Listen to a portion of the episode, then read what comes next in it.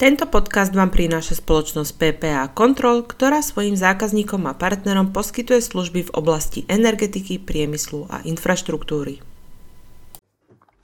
Ahojte, vítajte, moje meno je Petra a práve počúvate podcast Mysel pre priemysel.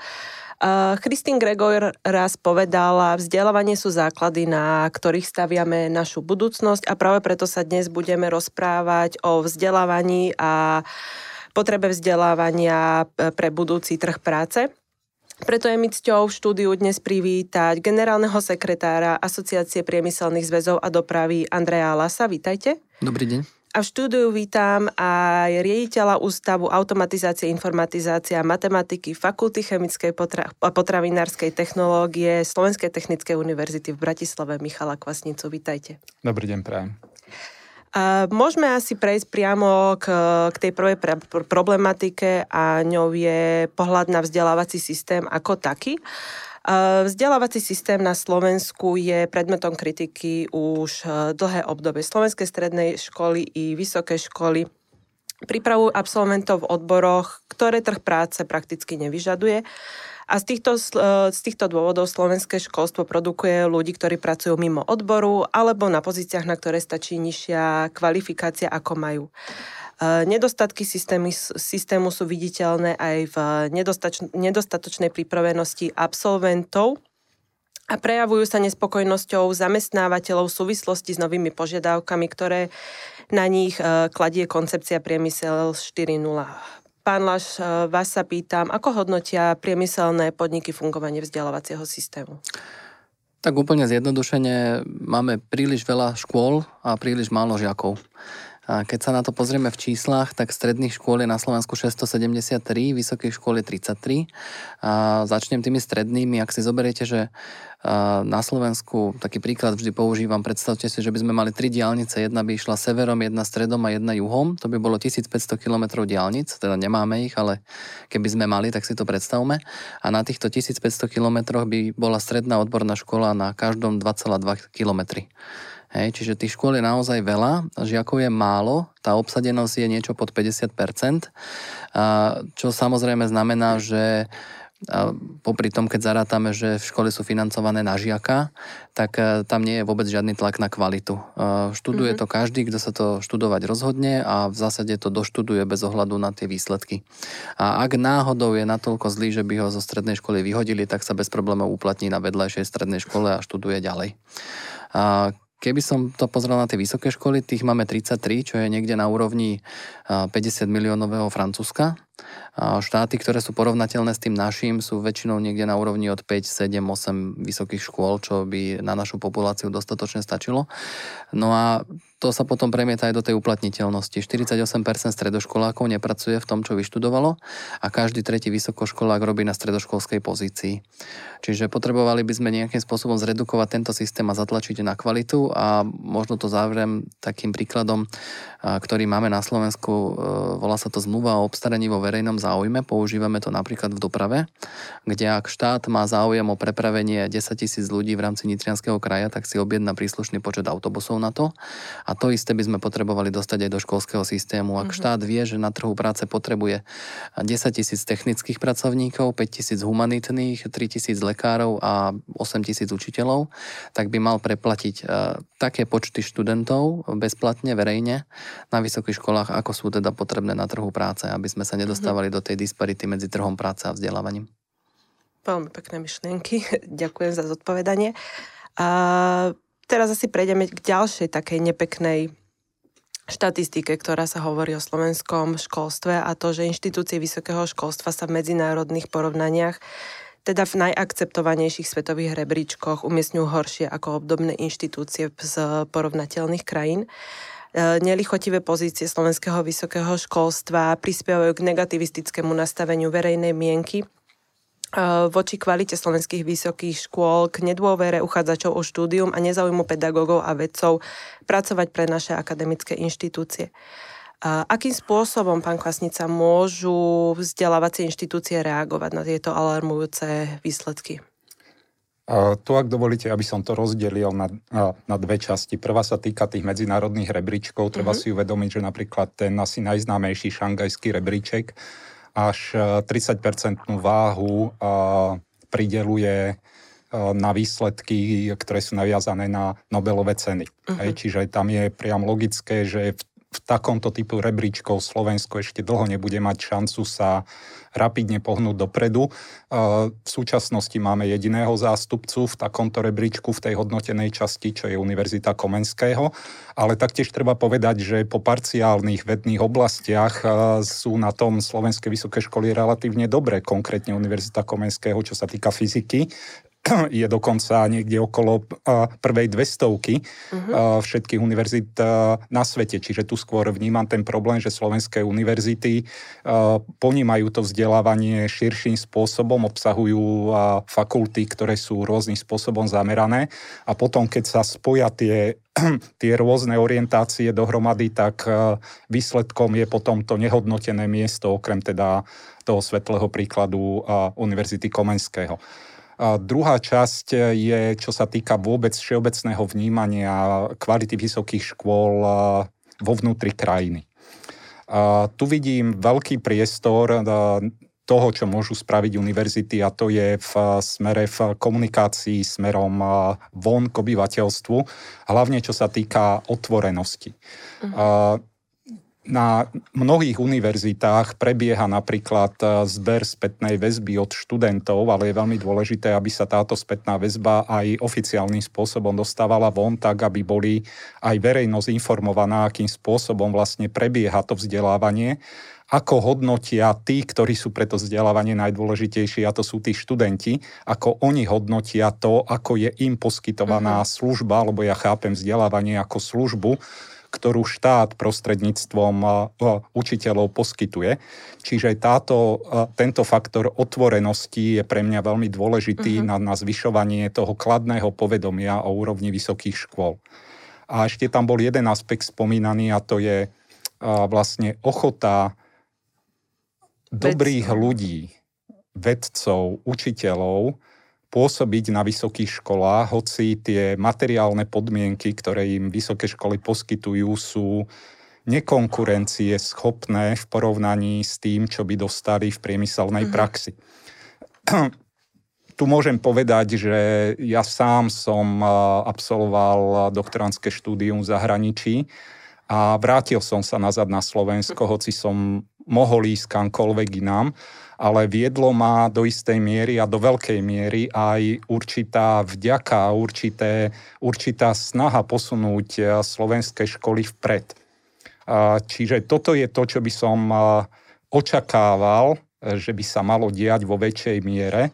Všetci vieme, že veľa veľmi šikovných študentov odchádza na zahraničné vysoké školy. V tom a priori problém nevidím, ale čo je dôležité je, aby sa následne vrátili nazad. Či už na vysoké školy, alebo čo je ešte dôležitejšie, aby sa vrátili do našich podnikov a pomohli im rásť. Čiže mm-hmm. v mhm. tomto vidím uh, tú cestu vpred. Mm-hmm.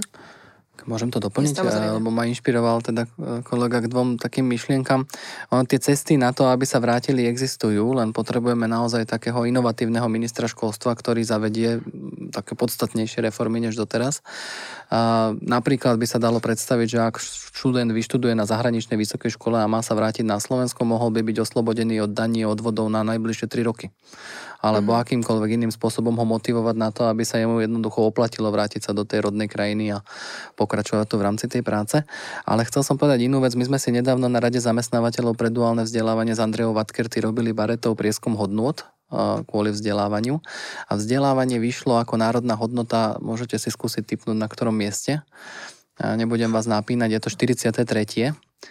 Takže keď eh, slovenskí politici vyriešia 42 predchádzajúcich problémov, dostanú sa určite aj k tomu reforme vzdelávania.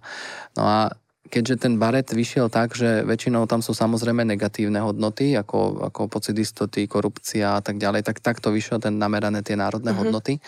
Tak e, my teraz rozmýšľame, ako s tým pracovať, pretože napríklad e, v, na Tajvane zmenili ten vzdelávací systém tak, že využili aj negatívne hodnoty, nejaký strach zo straty majetku na to, že povedali, dobre, ak sa vaše deti nebudú vzdelávať, tak pravdepodobne prídu o ten majetok, ktorý vy ste doteraz nahromadili. A takým spôsobom donútili to obyvateľstvo, aby sa tomu vzdelávaniu viacej venovalo. Čiže to už sú relatívne ako vysoké sociologické úvahy, uh-huh. ako toto zmeniť, ale je pravda, že to školstvo potrebuje zlepšiť to PR. Mhm, no a tu sa opäť vraciame k tomu citátu, ktorý som povedala, že vzdelávanie sú základy, na ktorých staveme našu budúcnosť. Čiže tam asi by sme niekde mali začať. A... Dobre, takže prejdeme teraz k nejakému tomu prepojeniu teórie s praxou. Čiže trendom najmä západného sveta je rozširovanie spolupráce medzi, medzi podnikmi a vysokými školami. Vysoké školy na jednej strane môžu takýmto spôsobom získavať nielen zdroje, ale i re- realizovať e, výskumné projekty v rámci praxe. Pre zamestnávateľov to znamená prípravu kvalitnej pracovnej síly, ktorá nachádza uplatnenie na vysokých pozíciách hneď po skončení školy. Pán Las, e, ako sa zamestnávateľom darí prepájať teóriu s praxou? Na vysokých školách? Lebo na stredných školách no, je to samozrejme duálne vzdelávanie, no a na vysokých školách máme jeden pilotný program, volá sa profesijný bakalár. Uh-huh. Je to program, ktorý e, má 3 roky na vysokej škole, 1 rok v priemyselnej praxi. Je to skôr aplikovane založený e, vysokoškolský program, čiže skôr do výroby alebo do technologických rôznych postupov. Má dnes problém, ako to ja vnímam, najmä s financovaním, pretože vysoká škola za, povedzme si to úprimne, za bakalársky systém dostane menej peňazí než za magisterský a teda nie úplne sa nám chcú do toho tie vysoké školy púšťať, ale tento istý problém sme mali aj na začiatku s duálnym vzdelávaním, takže uh-huh. to je na reformu e, financovania tohto programu profesijný bakalár, ale tam by sme si vedeli ten aplikovaný vývoj dobre predstaviť. No a v tom, e, v tom takom tom naozaj reálnom výskume a vývoji, tak tam by sme potrebovali hlavne pasportizovať e, vedecko-výskumné vybavenie, ktoré na jednotlivých vysokých školách je a, a dohodnúť e, s Úniou a možno, že až s Európskou komisiou inováciou, aby firmy vedeli toto vybavenie využívať, hoci za odplatu, ale využívať ho na tým vysokých školách. Hej? Lebo my mm-hmm. máme na, z rôznych európskych projektoch na vysokých školách pomerne dobré technologické vybavenie a ten, tá priemyselná obec by ho veľmi rada kľudne aj za odplatu a, a v spolupráci teda s, s pedagógmi na vysokých školách využila a tam by k tomu prepojeniu prišlo na reálnych projektoch. Mm-hmm. No a ešte by som to doplnila vašou otázkou a ako pomáhajú vzdelávacie inštitúcie mladým ľuďom získavať pracovné skúsenosti už počas, počas štúdia? Mm-hmm.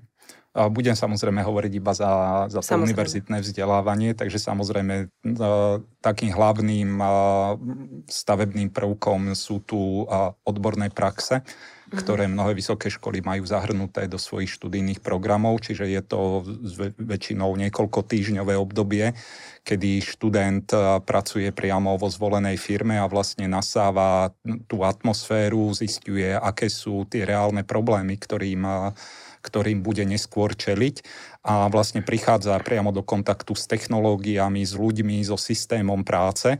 Čiže toto chápem ako veľmi dôležitý prvok a na našej vysokej škole sa intenzívne snažíme ďalej rozširovať takéto praxe, aby, aby boli nie len v inžinierskom štúdiu, ale aby už boli dostupné priamo v bakalárskom mm-hmm. štúdiu.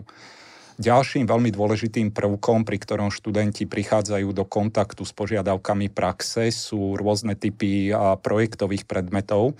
Hlavne na našej univerzite máme zavedené vlastne v každom ročníku od, od bakalárskeho štúdia projektové predmety, mm-hmm. kde študenti, či už individuálne, ale čo ešte dôležitejšie, v skupinách pracujú na zadaniach, ktoré sa v čo najväčšej miere snažia reflektovať požiadavky praxe.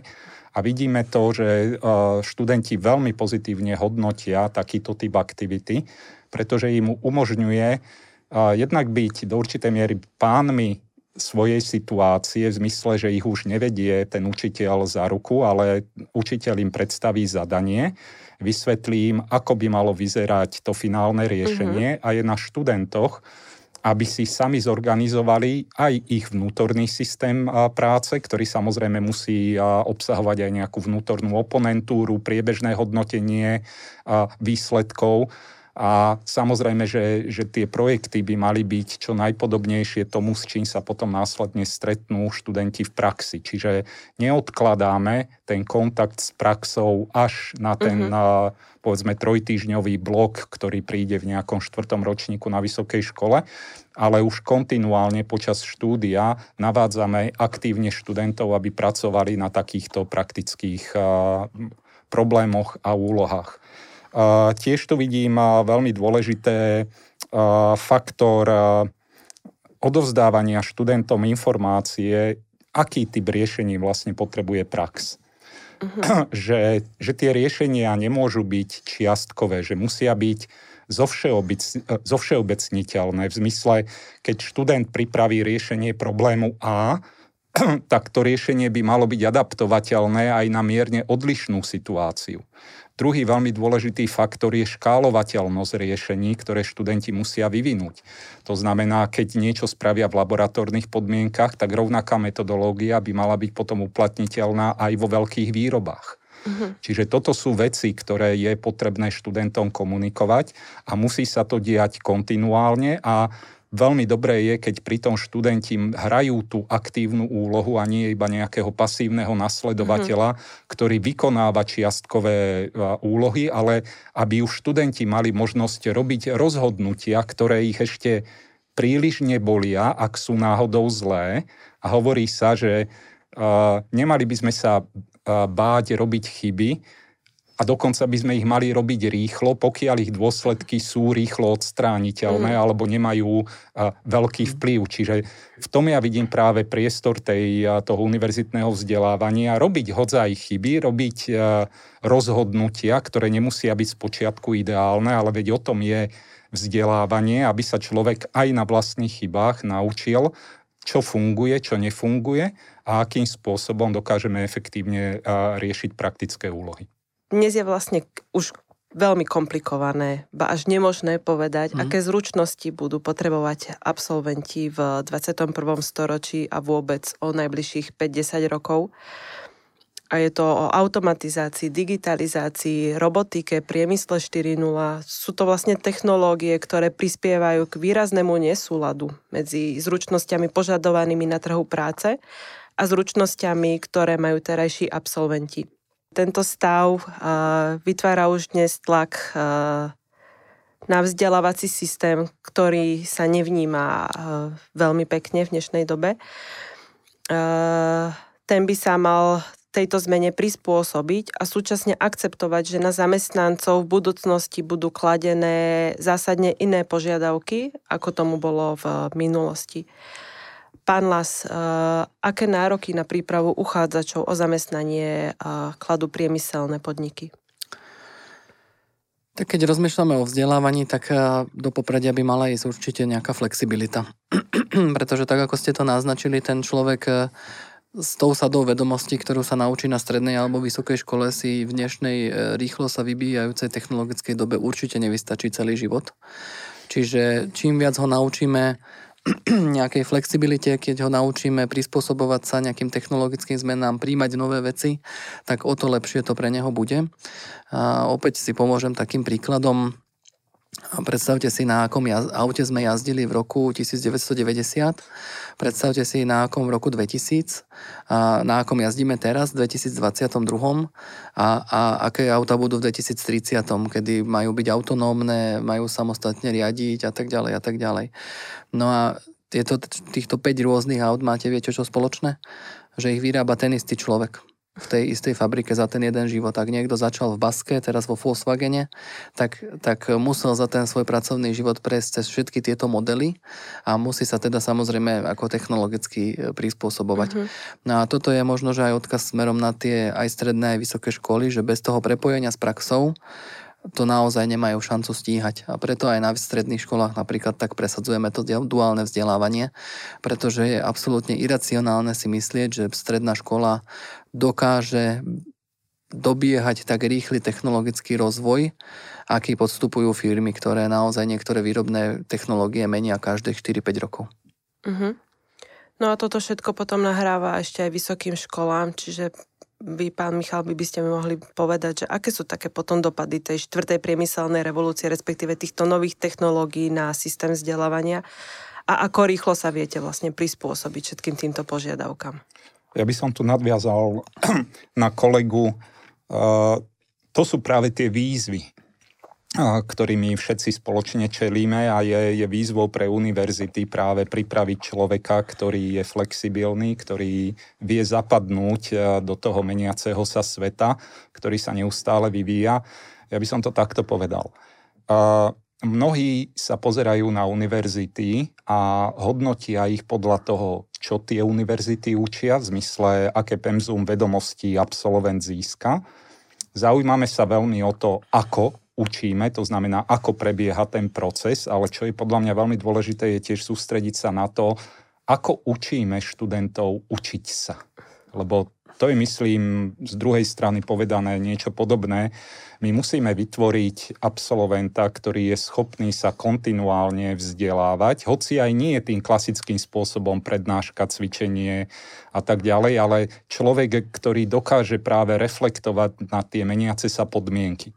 Toto ja chápem ako hlavnú výzvu súčasnej doby začať vytvárať absolventov, ktorí dokážu samostatným spôsobom uvažovať, ktorí sa dokážu kontinuálne učiť a ktorí dokážu samostatným spôsobom vyhodnocovať nové trendy, lebo nie každá novinka, ktorá je, ktorá je mediálne teraz vychytená, musí mať dlhé trvanie, čiže mm-hmm. ide mhm. aj o to kritické uvažovanie. Mm-hmm zvážiť, ktoré z tých trendov sú krátkodobého charakteru, ale ktoré sú potom dlhodobé. A keď tu bola spomínaná analogia s autami, tak aut, práve automobilový priemysel ako jeden z príkladov si vyžaduje aj určitú kontinuitu a nemôžeme tam každého pol roka radikálne zmeniť technológiu podľa toho, ktorá je práve vychytená. Čiže chápem veľkú výzvu pripraviť absolventov, ktorí dokážu aj vyhodnocovať úspešnosť nových technológií, aj to, ako budú dlhodobo uplatniteľné. To, je, mhm. to je jeden faktor. Samozrejme, priemysel 4.0 ktorý sa vyznačuje, tak ako ste hovorili, digitalizáciou, automatizáciou procesov, inf- vôbec zavádzaním informačných technológií, podľa mňa na univerzity kladie dve hlavné výzvy. Tou prvou je inovovať samotnú náplň študijných programov, ktorá by mala začať viac e, reflektovať e, veci, ako je umelá inteligencia, dátová analytika, biznis analytika. To znamená, aby naši študenti e, vedeli sa pozrieť na dáta, vedeli z nich vlastne vydestilovať mm-hmm. hodnotu, ktorá v tých dátach je, aby tú hodnotu vedeli kvantifikovať, aby si uvedomili, že žiadna firma nie je jeden človek, ale že je to určitá hierarchia a že je našou úlohou vedieť e, informácie, extrahovať z nich nejaké podstatné ukazovatele a tie komunikovať ďalej. Čiže ide o to, ako nielen ako vykonať výpočty, ale ako aj interpretovať ich výsledky, vedieť, aké majú dopady v e, momente, kedy sa tie výpočty začínajú reťaziť. Čiže toto sú veci, ktoré podľa mňa zvyšujú v súčasnej dobe nároky na, na samotný obsah štúdia. No a druhý veľmi dôležitý faktor, ktorý sa musí dostávať čoraz viac do popredia, tak sú meké zručnosti.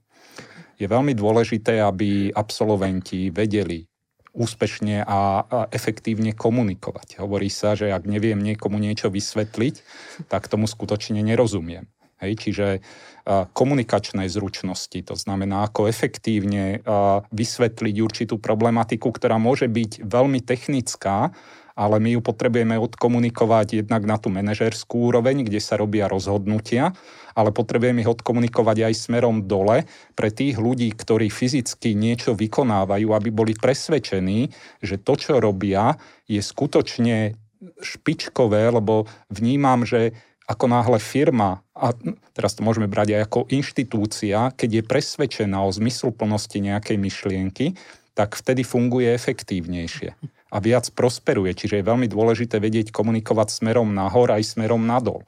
Ďalšie tie, tie typy mekých zručností môžeme spomenúť napríklad kritické myslenie, to znamená neustále spochybňovať do určitej miery, hľadať alternatívne spôsoby. Keď mám potom rôzne výsledky, vedieť ich nejakým spôsobom porovnávať, mať na to určené kritéria. Čiže takýto typ zmýšľania je veľmi dôležité, aby sa dostával do popredia aj počas univerzitného vzdelávania. Uh-huh. No a môžeme pokračovať uh-huh. veci, ako je riešenie problémov ako pracovanie, taký. Pracovanie v týme napríklad, jazyky a tak Presne ďalej. Tak. Takže... Čiže to sú veci, ktoré uh, už sa teraz našťastie integrujú na našej univerzite máme už dedikované predmety. Máme napríklad predmet venovaný prezentačným zručnostiam. Spomínal som presne tímové projekty, kde študenti si musia zadeliť, kto bude vykonávať akú úlohu a sú spoločne zodpovední za jej vykonávanie. To znamená, to nie je tak, že jeden dostane dobrú známku a druhý dostane zlú. Proste nesú zodpovednosť ako skupina a je na nich, aby sa dokázali navzájom motivovať, navzájom presvedčovať, pomáhať si. Čiže to je tá príprava, ktorá bude mm-hmm. potom z nášho pohľadu dôležitá pre prax. Ja by som to možno ešte doplnil takou myšlienkou, že ono sa to dobre povie, že ide sem nejaká digitalizácia, automatizácia, big data a priemysel 4.0 a všetko sa nás chytá. Keď sa na vás opýtate, že čo tu bude za 10 rokov, tak toto všetko vám povedia, že toto tu bude. Ale ale nastaviť to do tej reálnej praxe, do toho prepojenia tej školy a výrobnej firmy, a, a zase teda použijem tie automobilky, tak výrobný cyklus jedného automobilu trvá 7 rokov. To znamená, že e, odkedy začnete vyrábať, tak ho vyrábate 7 rokov a väčšinou prechádzate na nový model, hej?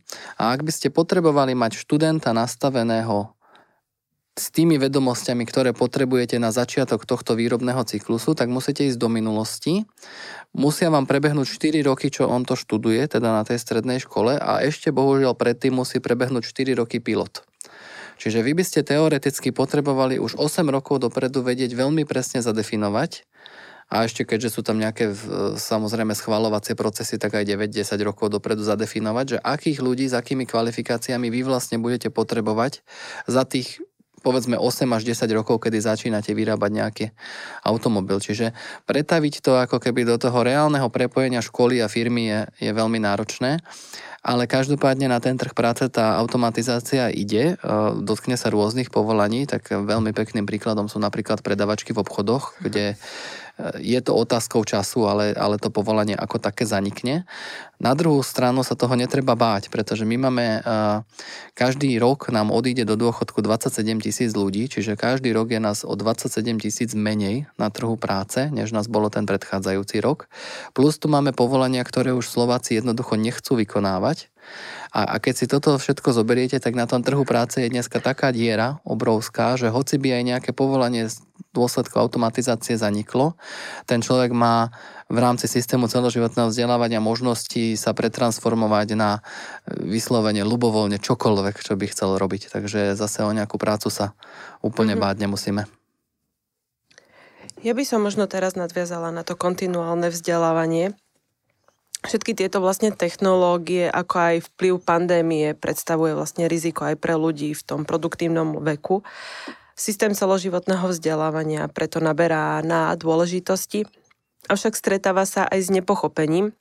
Najmä tie staršie generácie nechcú meniť svoje zaužívané pracovné postupy. Myslia si, že certifikát, ktorý získajú z tohoto uh, absolvovania kurzu, nie je plnohodnotnou náhradou za ten formálny stupeň vzdelávania. Mm-hmm a preto ľudia nemajú ani motiváciu vynakladať svoj čas a nemalé finančné prostriedky na realizáciu kurzov, pokiaľ im to vlastne zamestnávateľ ani nejakým spôsobom neprikáže. Ako možno motivovať tých zamestnancov neustále sa vzdelávať, prípadne vnímajú aj zamestnávateľia potrebu toho neustáleho, teda celoživotného mm-hmm. vzdelávania? Tak e, ono to zase súvisí s tou situáciou na trhu práce, hej, že keď máme na uh, jedno pracovné miesto dokážeme ho mať niekoľko mesiacov vypísané a nevieme na ňo nájsť uchádzača, tak potom často sa stane, že ten zamestnávateľ príjme každého, kto má ruky, nohy a dýcha. A úplným spôsobom už neposudzuje, že či má taký alebo onaký certifikát alebo má také školenia za sebou, jednoducho ho zoberie a v rámci nejakých interných preškolovacích systémov sa ho snaží zaškoliť alebo naučiť na tú danú pozíciu. A Koncepčne to samozrejme riešime. Teraz beží uh, projekt, ktorý sa volá Systém overovania kvalifikácie, ktorý by vlastne mal práve uznávať výsledky takýchto neformálnych a informálnych vzdelávaní, týchto kurzov, ale aj toho, čo sa človek naučil len tak, uh, že to odpozeral od svojho kolegu v práci alebo nejakým takýmto spôsobom a budeme to oficiálne uznávať tak, aby to malo tú hodnotu uh, minimálne stredoškolského diplomu. Samozrejme nepilotuje sa to na vysokoškolských profesiách, ale tú stredoškolskú úroveň budeme dokázať uznať aj takto informálne.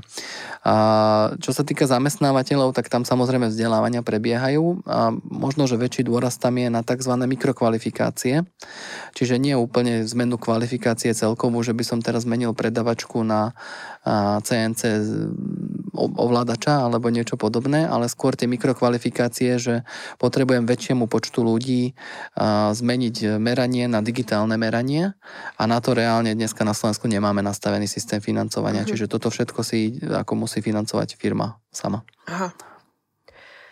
No a asi by sme teda prešli aj k tým riešeniam konečne, že čo by sme vlastne mali nejakým spôsobom zmeniť, lebo hovorili sme tu o digitalizácii, automatizácii, robotike, sú tu rôzne globálne problémy, zmena klímy. A to všetko vlastne bez tých vzdelaných ľudí nepôjde. Teda nebudeme mm. môcť nachádzať riešenie, pokiaľ tých vzdelaných ľudí nebudeme mať.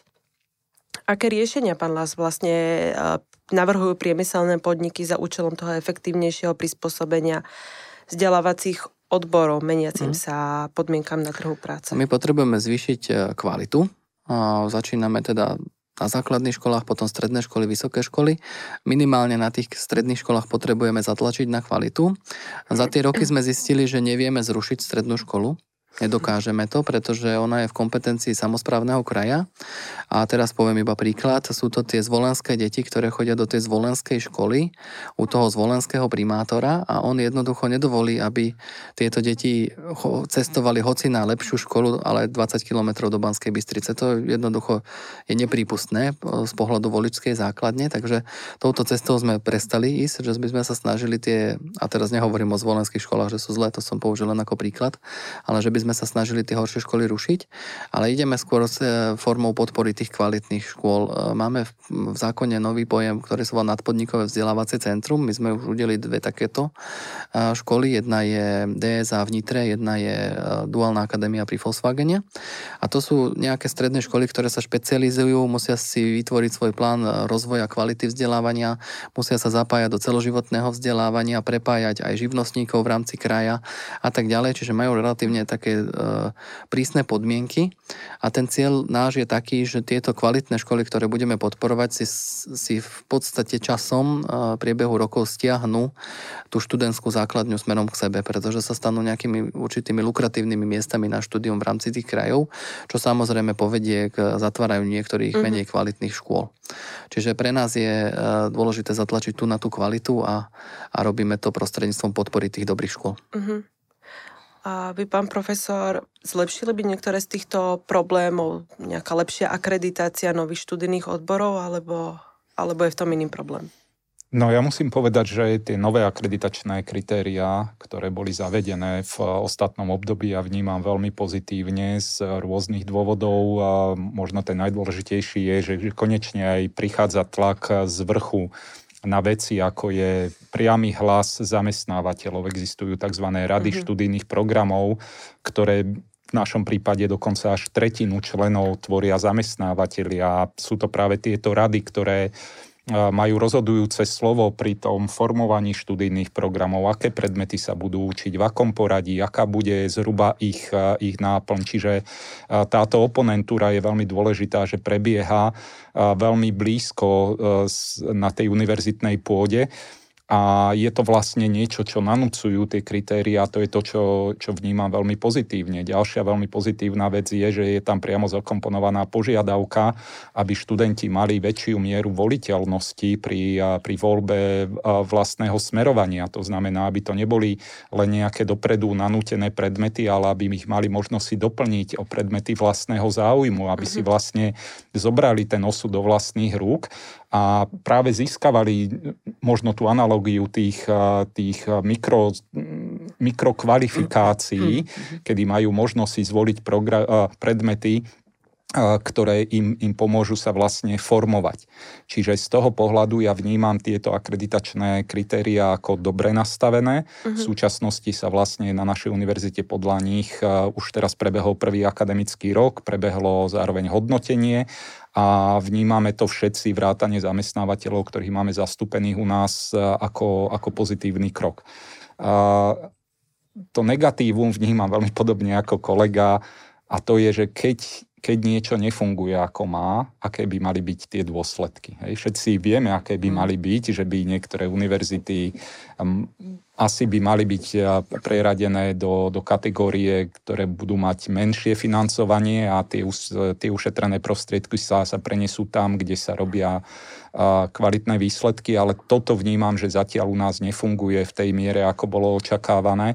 To znamená, hodnotiť je fajn a je, je dosť frustrujúce, keď sa niekto veľmi snaží v, posunúť tú úroveň vzdelávania vpred a potom vidíme, mm. že, že ten krok B potom nenastáva, že sa tu neoddelujú potom tie jednotlivé kategórie od seba. Mm-hmm. Toto je samozrejme potom dôsledok toho celého. Tých financií v rámci školstva je dosť, sme niekde skoro na 2,5 miliardách eur ročne, ale sú nesprávne prerozdelené. Čiže mm-hmm. ten, ten, ten systém, ktorý umožní každému študovať čokoľvek, na jednu stranu spôsobí, že máme 200 až 300 plus archeológov ročne, ako keby sme boli Mezopotánia.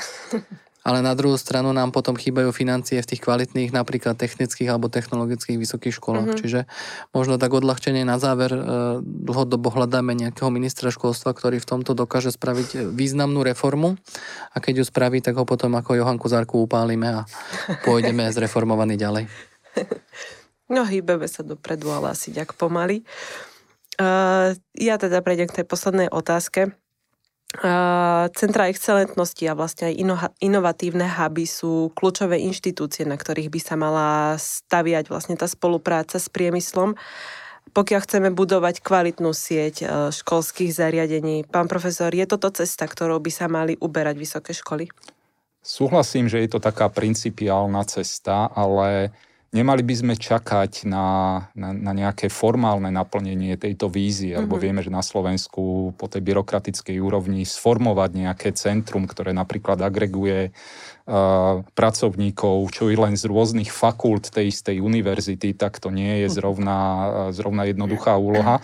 Čiže rozhodne by to bolo správny krok. Vidíme veľmi pozitívne príklady napríklad z Českej republiky, kde, kde založili práve tzv. inštitút ČIRK, ktorý je špecializovaný na informatizáciu, robotiku a kybernetiku, kde z rôznych fakult vlastne takýmto spôsobom dokázali agregovať tých, tých špičkových odborníkov, majú vlastnú novú budovu, je to skutočne to, kde nám ukazuje, že takto nejako by mal vyzerať ten cieľ.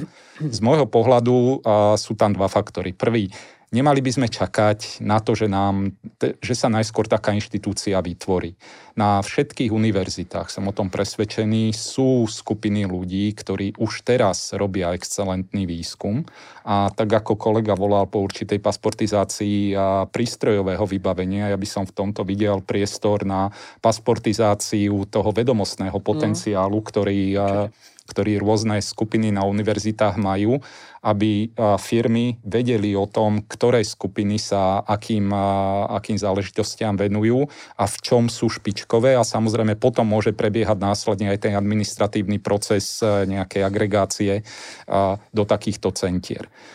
Ďalší faktor sú tie inovatívne huby, ktoré sú veľmi dôležité a fungujú napríklad na úrovni Slovenskej technickej univerzity. Je tam inkubátor, ktorý vlastne podporuje takéto inovatívne myšlienky, dokonca už na tej študentskej úrovni. Teraz sme mali jedného diplomanta, ktorý vyvinul inteligentný skleník, to znamená autonómny, automatizovaný spôsob pestovania potravín a práve získal takéto ocenenie. Čiže vidím, vidím toto ako ten správny uh-huh. krok, a, ale bez toho naviazania na tie na tie skutočne praktické výzvy. Uh, to nepôjde. Univerzity uh-huh. si nesmú robiť výskum pre výskum, ale musí, musí byť tam aj ten odberateľ z tej druhej strany a niekedy je to odberateľ tých myšlienok a niekedy je to ich zadávateľ. Čiže spoločne tu vlastne voláme uh-huh. po mhm. pasportizácii, aby sme navzájom vedeli, čo si vieme navzájom ponúknuť a aby sme vedeli týmto smerom ísť. A ešte, ak mi dovolíte, jednu vec poviem. Získali sme teraz veľký európsky projekt, ktorý sa volá Frontseed a je to projekt, v ktorom sú tri, tri európske univerzity. Naša univerzita, Slovenská technická univerzita, univerzita v Pize a univerzita v Bochume. A cieľom tohto projektu je, aby nás tie, tie dve zahraničné univerzity potiahli. Mhm. To znamená, v rámci toho projektu budú chodiť e, ich prednášatelia prednášať ku nám. Zároveň e, vzdelávajú ich napríklad projektové strediska, ktoré majú na ich univerzitách, vzdelávajú naše projektové stredisko práve, aby sme vedeli kvalitnejšie pripravovať projektové výzvy ktoré potom budú úspešné. Čiže aj v tomto vidím veľký potenciál v tejto medzinárodnej spolupráci, ktorá nemusí byť nutne iba na tej vedeckej úrovni, ale ktorá je aj na tom učiť sa, ako, ako učiť. Hej? Mm. Čiže túto medzinárodnú spoluprácu na akademickej úrovni, ale aj na tej priemyselnej úrovni, to je to, čo považujem za, za to dôležité mm-hmm. pri, pri tej excelentnosti. Mm-hmm. Ja veľmi pekne ďakujem za vaše odborné pohľady, skúsenosti, ktoré ste vlastne priniesli mne aj našim poslucháčom a za to, že ste vôbec prijali pozvanie do podcastu. Ďakujem ešte raz. Ďakujeme. Ďakujem za pozvanie. A aj vám, milí poslucháči, by som chcela veľmi pekne poďakovať za to, že ste nás počúvali, sledovali a vážime si to. Ak by ste chceli, aby vám neušli žiadne ďalšie novinky, odoberajte nás na našom YouTube kanáli Spotify a Apple Podcast. Ja sa na teraz s vami lúčim. Do počutia sledovania, priatelia. Tento podcast vám priniesla spoločnosť PPA Control, ktorá svojim zákazníkom a partnerom poskytuje služby v oblasti energetiky, priemyslu a infraštruktúry.